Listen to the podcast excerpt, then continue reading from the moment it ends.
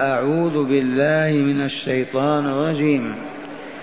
وسارعوا إلى مغفرة من ربكم وجنة عرضها السماوات والأرض أعدت للمتقين. الذين ينفقون في السراء والضراء والكاظمين الغيظ والعافين عن الناس. والله يحب المحسنين. والذين إذا فعلوا فاحشة أو ظلموا أنفسهم ذكروا الله فاستغفروا لذنوبهم ومن يغفر الذنوب إلا الله ولم يصروا على ما فعلوا وهم يعلمون أولئك جزاؤهم مغفرة مغفرة من ربهم وجنات تجري من تحتها الأنهار خالدين فيها ونعم أجر العاملين. هيا نكرر تلاوة الآيات. والمستمعون والمستمعات يتأملون ويتدبرون لاستخراج المعاني التي تحملها هذه الآيات النورانية.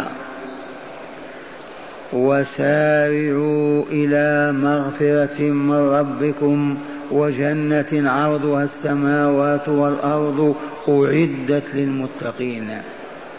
الذين ينفقون في السراء والضراء والكاظمين الغيظ والعافين عن الناس. والله يحب المحسنين. والذين إذا فعلوا فاحشة أو ظلموا أنفسهم ذكروا الله فاستغفروا لذنوبهم ومن يغفر الذنوب إلا الله ولم يصروا على ما فعلوا وهم يعلمون أولئك جزاؤهم مغفرة من ربهم وجنات تجري من تحتها الأنهار خالدين فيها ونعم أجر العاملين. ونعم أجر العاملين. ومرة ثالثة. وسارعوا إلى مغفرة من ربكم وجنة عرضها السماوات والأرض أعدت للمتقين. الذين ينفقون في السراء والضراء والكاظمين الغيظ والعافين عن الناس والله يحب المحسنين. والذين إذا فعلوا فاحشة أو ظلموا أنفسهم ذكروا الله فاستغفروا لذنوبهم ومن يغفر الذنوب إلا الله ولم يصروا على ما فعلوا وهم يعلمون أولئك جزاؤهم مغفرة من ربهم أولئك جزاؤهم مغفرة من ربهم وجنات تجري من تحتها الأنهار خالدين فيها ونعم أجر العاملين. اللهم اجعلنا منهم. إن لله نفحات. إذا سمعت الداعي يدعو فقل آمين. تشاركه في الأجر وفي الجزاء. معاشر المؤمنين والمؤمنات قول ربنا جل ذكره وسارعوا. هذا أمر وإلى أمر موجه إلى من؟ موجه إلى عباده المؤمنين الذين ناداهم في الآيات الماضية وقال يا أيها الذين آمنوا لا تأكلوا الربا أضعافا مضاعفة واتقوا الله لعلكم تفلحون. واتقوا النار التي أعدت للكافرين وأطيعوا الله والرسول لعلكم ترحمون. قال وسارعوا. إذا نحن مأمورون. نستجيب أو نتردد. يجب أن نستجيب. هيا نبادر قبل فوات الوقت. وقرئ في السبع سارعوا بدون واو العطف. وقرئ بالواو وسارعوا والكل واحد.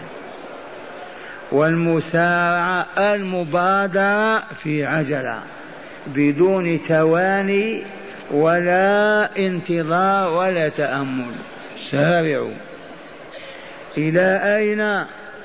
قال إلى مغفرة من ربكم. أين توجد هذه المغفرة حتى نسارع إليها؟ دلنا يا شيخ. الجواب أيها المؤمنون والمؤمنات المسارع المغفرة هي المبادرة إلى التوبة. كأنما قال عجلوا فتوبوا إلى ربكم. أمرنا ألا نأكل الربا ولا لا وأمرنا بطاعته وطاعة رسوله وواعدنا بالرحمة والفلاح. إذا عجلوا إلى الهدف. وسارعوا إلى مغفرة من ربكم.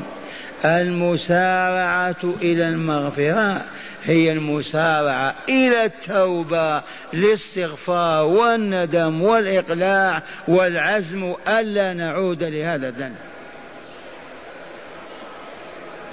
هذه هي التي أمن بالمسارعة إليها إلى المغفرة. هيا نسارع إلى مغفرة ذنوبنا. كيف نسارع إلى مغفرة الذنب؟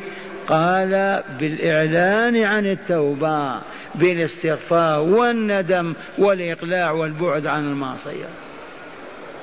سواء كانت من كبائر الذنوب أو صغائرها. وبالتالي وإلى جنة عرضها السماوات والأرض. ونسارع إلى جنة عرضها السماوات والأرض.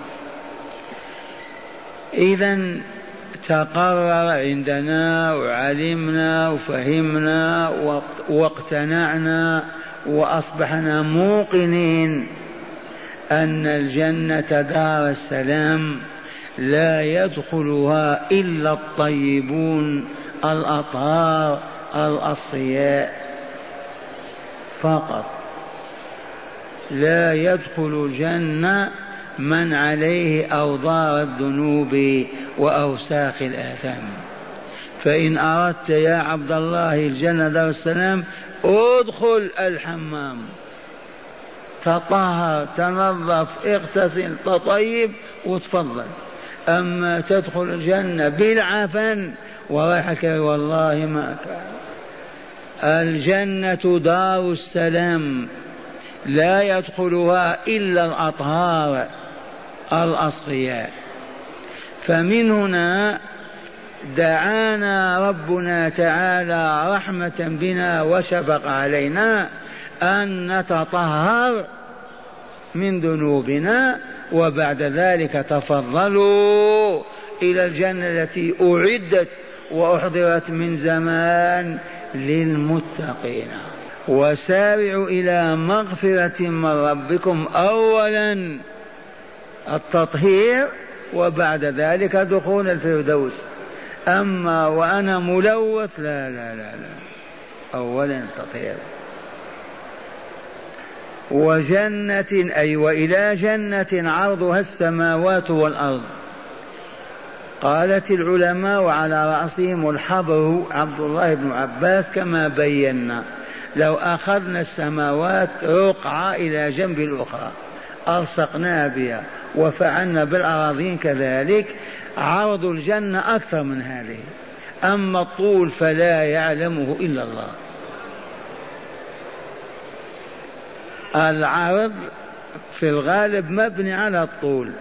إذا كان العرض مثلا ذراع فالطول لا شك ستة أذرع. أما لو قال وجنة طولها قد يكون الشخص طويل كالحبل ورقيق كالحبل وإلا لا؟ سيلك من المدينة إلى أمريكا رقيق ولا لا؟ أي عرض له؟ ما له عرض. لكن إذا ذكرت العرض الطول ضروري فوق ما تتصور.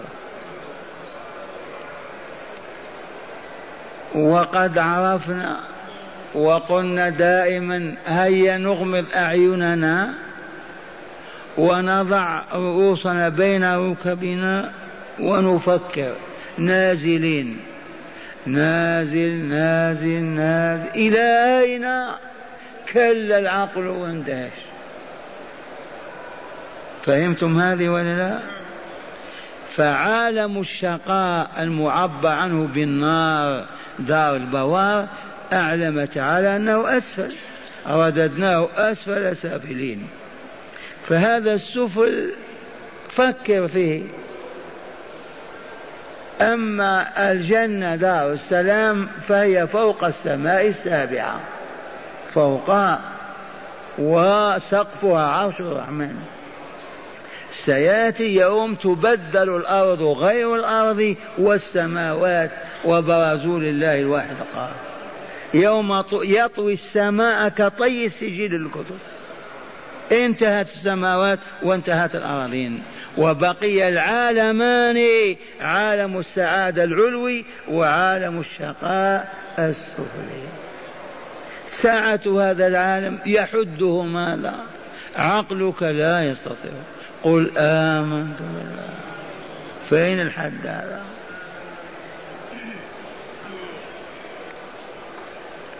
وقد علمنا أيضا أن آخر من يدخل الجنة من أهل الذنوب الذين كانوا في النار أحقابا يعطى مثل الدنيا مرتين.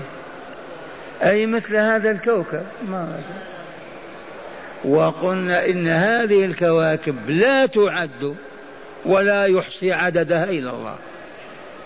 فلو وزعنا هذه الكواكب على أهل الجنة كل واحد أخذ كوكب أو عشر كواكب وبقية الكواكب. لا إله إلا الله. أين نحن؟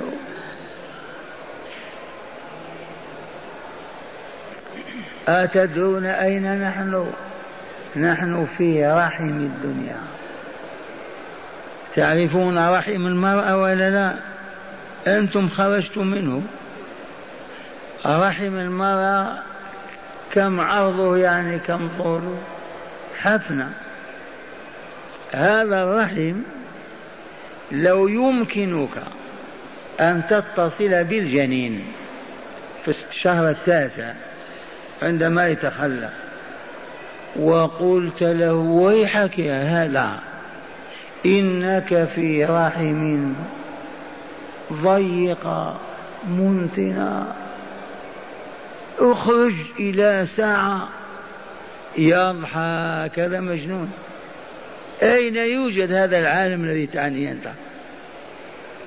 ولا تقنعه أبدا إلا إذا آمن كما آمن نحن بالغيب. ما يفهم أن وراء هذا الرحيم شيء. فيه الحياة كلها. وهو محصور في تلك القطعة فإذا قلت إنك في رحم ووسط بطن أمك فيه ذراع طول عرض ووراء البطن هذا غرفة أو حجرة ووراء يزداد كفرا وتكذيبا. انتبهتم لهذه النقطة ولا لا؟ الآن حياتكم هذه والله لأقل من الرحم. والآن الملاحدة والكفار لا يؤمنون إلا بهذا فقط. وراء هذا عوالم لا لا لا. أين هذه خرافة تقولون؟ انتبهتم وين؟ لا. الملاحدة يؤمنون بعالم السعادة وعالم الشقاء يؤمنون بعرش الرحمن وكرسيه والسماوات لا إلا بهذه المحيطة التي تحيط بهم محصورون فيها. وهي أضيق من الرحم إذا وجن عرضها السماوات والأرض أعدت. لماذا قال عرضها السماوات لأنه يريد تعالى رحمة بعباده أن يعلمهم أن يعرفهم حتى يعرفوا ويفهموا ويعلموا. أعدت بمعنى هيئت. وأحضرت الإعداد شيء خاص يعني كإعداد الضيافة للضيف. أعدت لمن؟ لبني هاشم. لا لبني إسرائيل لبني تميم. ها أعدت للمتقين. متقين نعم ادخل. فاجر؟ والله ما يدخل والأمر واضح. علموا البشرية. الجنة دار السلام تورث ولكن لا بالنسب ولا بالمصاهرة ولا ب لا ولا بالولاء لغير الله تعالى. الإرث عندنا له أسبابه ولا لا ثلاثة. إما نسب وإما صهر وإما ولاء ذي عوامل الإرث الجنة والله تورث وورثتها معروفون. إذ قال تعالى تلك الجنة التي نورث من عبادنا من كان تقيا. وعرف هذا إبراهيم عليه السلام وسمعناه في ضراعته وبكاء يقول ربي واجعلني من ورثة جنة النعيم. واجعلني من ورثة جنة النعيم. الجنة تورث وسبب إرثها التقوى. اتق الله وحافظ على تقواك حتى لقاك مولاك أنت من الورثة للجنة. فجرت عبد الله خرجت عن طريق الله حرمت وأنت محروم من هذا الإرث. أحببت أم كرهت؟ أعدت لمن؟ للمتقين. لو قال لآل البيت لبني هاشم لكذا يتململ البشر. المتقون بيض الوجوه سمرها عمرها سودها قصار طوال أغنياء فقراء. اترك هذا كله لا تلتفت إليه وإنما فقط هل هو تقي أو فاجر فقط.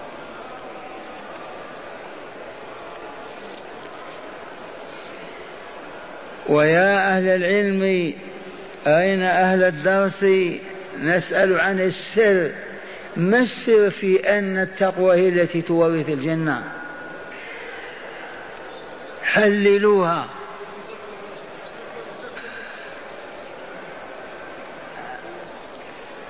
قم. أحسنت. أجاب أهل العلم زادهم الله علما. قالوا لأن التقوى تزكي النفس وتطهرها والله أصدر حكمه وقال قد أفلح من زكاها التقوى تزكي النفس أي تطيبها وتطهرها. كيفية ذلك؟ كيف؟ سلمنا لكم أن التقوى تزكي النفس لكن والكيفية كيف؟ قال أحدنا أنا متقي تزكو نفسه لأن التقوى حقيقتها خوف من الله تعالى يحمل الخائف على أن يمتثل أوامر الله فيفعل ما يفعل ويعتقد ما يعتقد ويقول ما يقول. هذه هي التي تزكي النفس. ثانيا خاف من الله فترك معاصيه.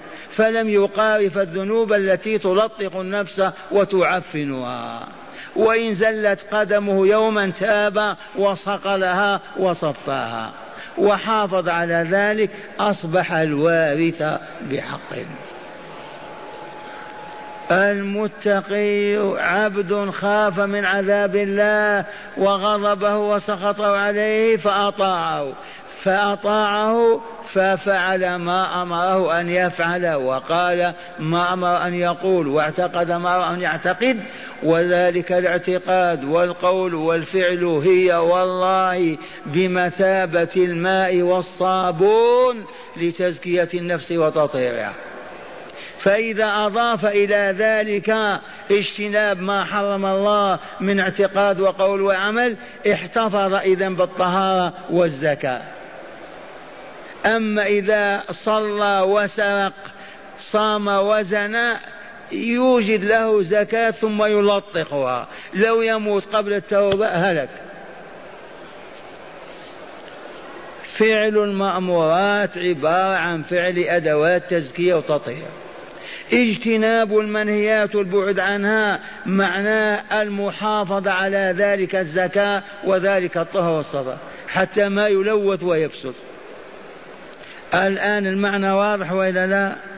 إذا الجنة أعدت لمن؟ للمتقين. أصحاب الأرواح النقية الزكية الطاهرة. وقال تعالى الذين ينفقون في السراء والضراء السراء بالسين والراء مهموز حالة السرور ما يدخل السرور على النفس والفرح. والضراء ما يدخل الضرر على النفس. وهذه لها صور. من السراء الغنى من الضراء الفقر من السراء العافية من الضراء البلوى. حتى قال من قال السراء الفرح أو العرس والضراء الحبس. انتبهتم من السراء العرس ولا لا؟ ومن الضراء الحبس. كل ما يدخل السرور على النفس البشرية فهو سراء. وكل ما يدخل الضر أو الأذى على النفس فهو ضر لكن قوله جل وعز ينفقون في السراء والضراء أي في حال الغنى وفي حال الفقر. لأن طبقة هذه ممتازة. ينفقون على كل حال. سواء كان المال متوفرا أو كان غير متوفر. إذا دعا الداعي ووجبت النفاقة ينفقون بقدر الحاجة والمستطاع. هذه يا معاشر المستمعين نعوت وصفات للوارثين للجنة. انظروها. أول صفة أنهم ينفقون أموالهم في حال السراء وحال الضراء. فكم من فقير عندكم أمكم. والله تصدقت يوما بحبة عنب. عرفتم؟ وأنتم الآن العنب ترمونه في المزابل. ما عندها هذا قوتها.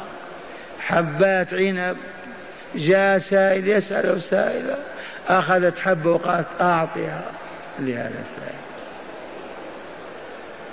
إذا فذو الألف ينفق من ألفه بحسبها وذو الريال ينفق بحسب رياله. هذا شأن المتقين الخائفين.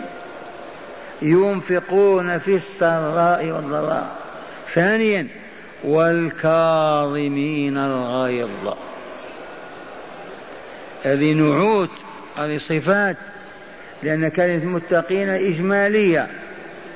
والكاظمين الغيظ كظم يكظم إذا حبس الماء في القربة أغلقها. والكظم الحبس. والغيظ ما يغيظك ويؤلمك. فالمؤمن المتقي الوارث إذا ناله من أخيه شيء آلمه سبه شتمه عيره أهانه تكبر عليه لطمه لقوة إيمانه وصلته بربه يكظم ذلك الغيظ ولا يظهر منه شيء يبقى كله في قلبه. لا يرد السب بأخرى. ولا الشتم بشتمة ولا بوجه يتغير ولا بكل. ابدا. ما يظهر ذلك الغيظ ابدا. يكظمه يحبسه كأنما ربط الماء في القربة وحبسها بالخيط وبالعصام. إن شاء الله نحن منهم. نجرب ولا لا؟ جرب. وانظر حالنا. والكاظمين الغيظ هذه نعوت الكمال. لن نصل إلى هذا المستوى إلا بالتربية الحقيقية. والكاظمين الغيظ والعافين عن الناس. كظم الغيظ ألا يظهر كلمة تؤذي أو تسيء إلى من آذاه. كظم غيظه ما نطق ولا ظهر حتى في وجهه. وأما العفو شيء آخر. آذاه ضربه أخذ ماله كذا يعفو عنه ولا يواخذه. ولفظ الناس يشمل حتى الكفار. ما قالوا العافين عن المؤمنين. تبهتم لكماله ولقوة صلته بربه ولشعوره بأنه وارث دار السلام إذا آذاه مؤمن أو غير يعفو عنه. ويصفح ويتجاوز وجرب يقول الشيخ عبد الله شباب أو أبناء حينا يستهزئون بلحانا ويسخرون منا وآباؤهم وإخوانهم واقفون كالجبال ولا يتألمون ولا يؤدبون إخوانهم لأنهم ماتوا. عليهم السلام. ما في قلوبهم روح إيمان. والعافين عن الناس. والله يحب المحسنين. لأنهم محسنون فأحبهم الله. وفوق ذلك وهذه صفة أخرى. يا أهل الإحسان اعلموا أن الله يحب المحسنين. فأبشروا. والإحسان لفظ عام. يتناول الإحسان إلى إخوانك فلا إساءة. ويتناول تجويد وإتقان العمل الذي تقوم به. إن كنت خياطا للثياب أحسن الخياطة. إن كنت طاهي للطعام أحسن طهي الطعام. إن كنت نجارا أحسن نجارتك. فكيف إذا كنت تعبد الله وتسيء إلى هذه العبادة وتفقدها نورها وما تنتجه من الصلاح للنفس والطهر؟ إذا توضأ أحسن الوضوء وإذا صلى أحسن الصلاة وإذا حج وإذا اعتمر وهكذا لفظ عام. وحسبنا أن يعلمنا ربنا أنه يحب المحسنين. ما في جملة ترغبنا في الطاعة كهذه تريد أن يحبك الله؟ إيه أحسن فإن الله يحب المحسنين. أحسن إلى الفقراء والمساكين والجيران والإخوان والأباعد والأقارب وأحسن صنعتك ومهنتك وعملك وأحسن قبل ذلك عبادتك حتى تولد لك الطاقة الكافية والنور الذي يزكي نفسك ويطهرها. هذه التعاليم كان لها أثر ولا ما في؟ أجيبوني. كان لهذه التعاليم أثر في أصحاب رسول الله وأولادهم ولا لا؟ والله إن أثرها ما علمتم لم تكتحل عين الوجود بأمة أطهر ولا أكمل ولا أرحم ولا أصفى ولا أتقى من تلك الأمة الصحابة وأولادهم وأولاد أولادهم. نتيجة ماذا؟ الفلسفات الكاذبة. الحضارة المادية نتيجة ماذا؟ هذه التعاليم الإلهية. آمنوا وعملوا. حتى لا يقول قائل وهذه ماذا تفعل الآن؟ من يعمل بها؟ ما تنتج شيئا؟ لا. ما زلنا نقول لو أن أهل البيت لو أن أهل القرية لو أن أهل المدينة يجتمعون في صدق كل ليلة لتعلم الحكمة والكتاب والله لظهرت آثار هذه الأنوار القرآنية. ولتجلى ذلك في نسائهم وأطفالهم ورجالهم. فلو كان أهل حيك يجتمعون يبكون كل ليلة بأولادهم والله ما سخروا من دعيتك. ولكن أموات غير أحياء وما يشعرون.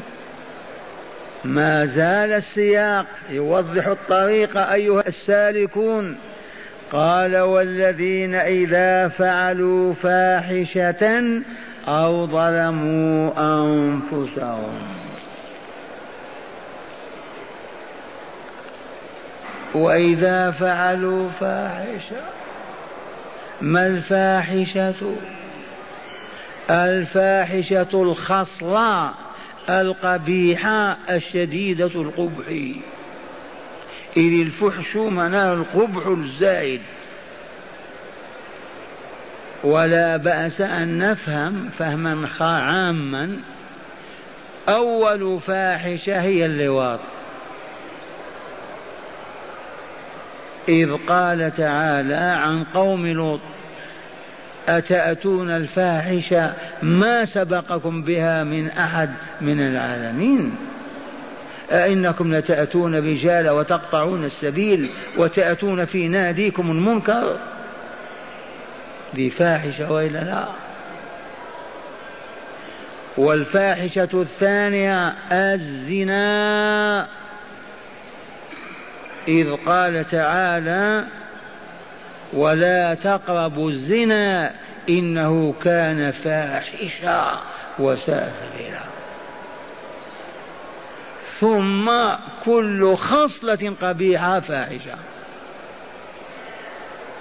الآن لو يقوم أحدكم ينفعل ويأخذ يسب الشيخ ويلعنه.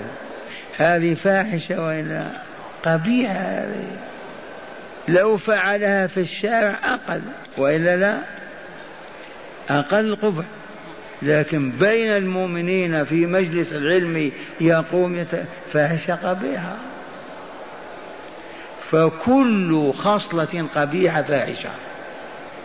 إلا أن أفحش الفواحش جريمة اللواط وجريمة الزنا. وبعد ذلك الذي يسب أمه أو أباه. فاحشة هذه ولا من أقبح الفواحش. وهل تذكرون ما سمعتموه وهي أن العرب في ديارهم هذه ما كانوا يسمعون بفاحشة اللواء؟ ولا يخطر ببالهم هذا كما تشاهدون الحيوانات هل الذكر ينزو على الذكر من الحيوانات؟ لا, لا. وأول فاحشة لواط وقعت على عهد عمر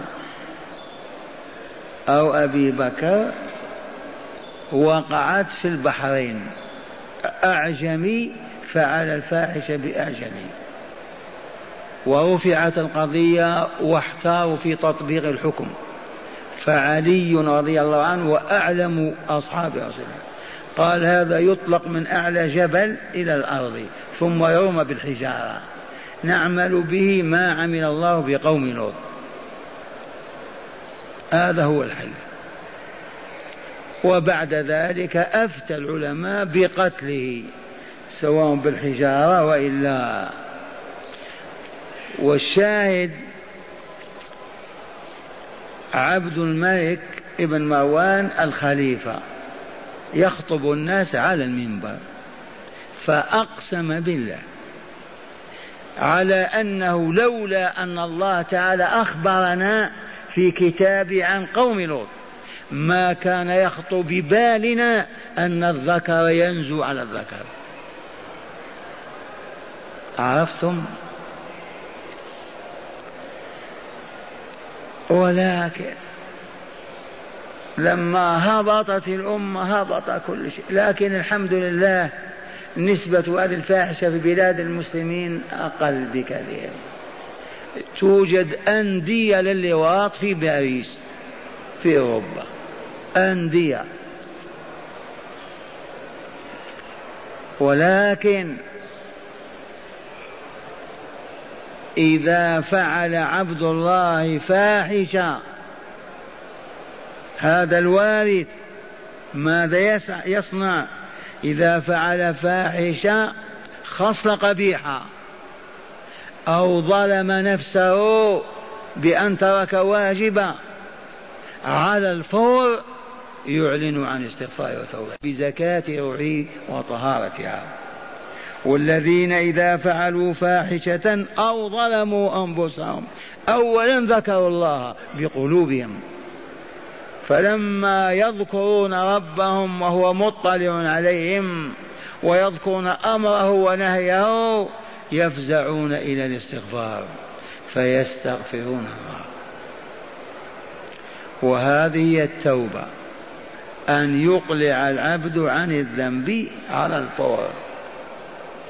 وأن يعلن عن توبته بكلمة أستغفر الله أستغفر الله أستغفر الله ويواصل الاستغفار ثم كله عزم ألا يعود ابدا إلى ذلك الذنب. وتلكم التوبة النصوح هي التي لا يعود فيها المؤمن إلى الذنب كما لا يعود اللبن في الضرع إذا حلبت من الشاة لبنا يمكنك أن ترجع به إلى الضرع ولو بإبرة ما ينفع. انتهى. فتوبة العبد الصالح إذا زلت القدم وخر على المعصية ثم استفاق ذكر الله وتاب لن يعود إلى ذلك الذنب ولو يصلب ولو يحرق ولو يقتل قال والذين إذا فعلوا فاحشة أو ظلموا أنفسهم ذكروا الله الذي أمر ونهى الذي رغب وحبب الذي نهى وخوف وهدد. هذا الذكر هو الذي يبعث. كيف أعصي ربي؟ ثم بعد ذكر الله يستغفر الله. ثم قوله تعالى فاستغفروا لذنوبهم التي قارفوها ومن يغفر الذنوب إلا الله؟ اشيروا لا أحد في من يستطيع أن يطلع على نفسك ويزيل عنها الأثر. من؟ هل روحك في إمكانك أن تلمسها أو تعطيها للطبيب يلمسها؟ أو ترى الظلم وتمسح منها ما تستطيع من يغفر الذنوب؟ فقط. إذا فليستغفر وليطرح بين يديه وليبكى بين يديه حتى يعفو ويصفح ويزيل الأثر من النفس ويطهرها. ومن يغفر الذنوب إلى الله ولم يصروا على ما فعلوا. صفة كمال أيضا. ما في إصرار أبدا. هذا ماشي قريب يصل إلى الجنة. هبطت رجله في حفرة أو دابته في كذا وقع يقطع الطريق يبقى أو يواصل الطريق. ما فهمتموني. نحن الآن في طريقنا إلى الجنة ولا لا؟ إذا ما فهمت في طريقنا إلى الموت ولا لا افرض أنك تريد مكة. ومشيت من المدينة الآن ليالي وعشرة وقاربت الوصول وسقطت. وقعت انكسرت رجلك وقعت. تقطع السير وتعود ولا تواصل؟ تواصل. إذا فإذا زلت قدم العبد فقال أو فعل جريمة إذا على الفور يعلن عن توبته بالاستغفار والندم ويواصل حتى يصل إلى دار السلام. ما يصر. ولم يصروا على ما فعلوا وهم يعلمون أن الإصرار معوق وهم يعلمون أن التوبة واجبة وأنها تمحو الذنب وتزيل الأثر. وأخيرا أولئك جزاؤهم مغفرة من ربهم وجنات تجري من تحتها الأنهار خالدين فيها. ونعم أجر. من مدح هذا الخير؟ هذا الله. ونعم الأجر. الجنة. أجر العاملين أو الكسالى أو البطالين. العاملين ولا. عمل. صيام بالنهار وقيام بالليل. رباط في الثغور. وجهاد وصراع في بلاد الكفار. ولم يصروا على ما فعلوا وهم يعلمون. إذا أولئك السامون الأعلون جزاؤهم ما هو. أولا مغفرة وإلا لا؟ لن تدخل الجنة إلا إذا طيبت وطهرت. سارع إلى مغفرة أولا. جزاؤهم أولا مغفرة من ربهم. حتى يدخل المرء الجنة وليس عليه ذنب. أبدا. إذا جنات تجري من تحت الأنهار. الجنات كم جنة؟ جنات أقل ما يعطى أحدكم معاشر المؤمنين مثل الدنيا عشر مرات. والجنة سميت جنة لأن أشجارها من دخل تحتها غطته وجنته كالجنة على الرأس ثم ماذا نعرف عن الجنة؟ وصفها خالقها ووصفها الرائد الأعظم محمد صلى الله عليه وسلم إذ أسري به من مكة إلى بيت المقدس وعرج به والله إلى دار السلام. والله إلى الجنة. ومن كذب كفر والله يقول ويقول ولقد رآه أي جبريل نزلة أخرى مرة أخرى أين؟ عند سدرة المنتهى عندها جنة المأوى إذ يغشى السدر ما يغشى ما زاغ البصر وما طغى لقد رأى من آيات رب الكبرى. الجنة والله لقد رأى حوراء وهي لعمر بن الخطاب وخاف من غضب عمر وهو لا يريد أن ترى امرأته فلم يلتفت وغض بصره وذكر ذلك لعمر فقال أعليك أغار يا رسول الله؟ علمت غيرتك يا عمر. أعنك أغار يا رسول الله؟ أبشروا! يا أهل النور والهداية.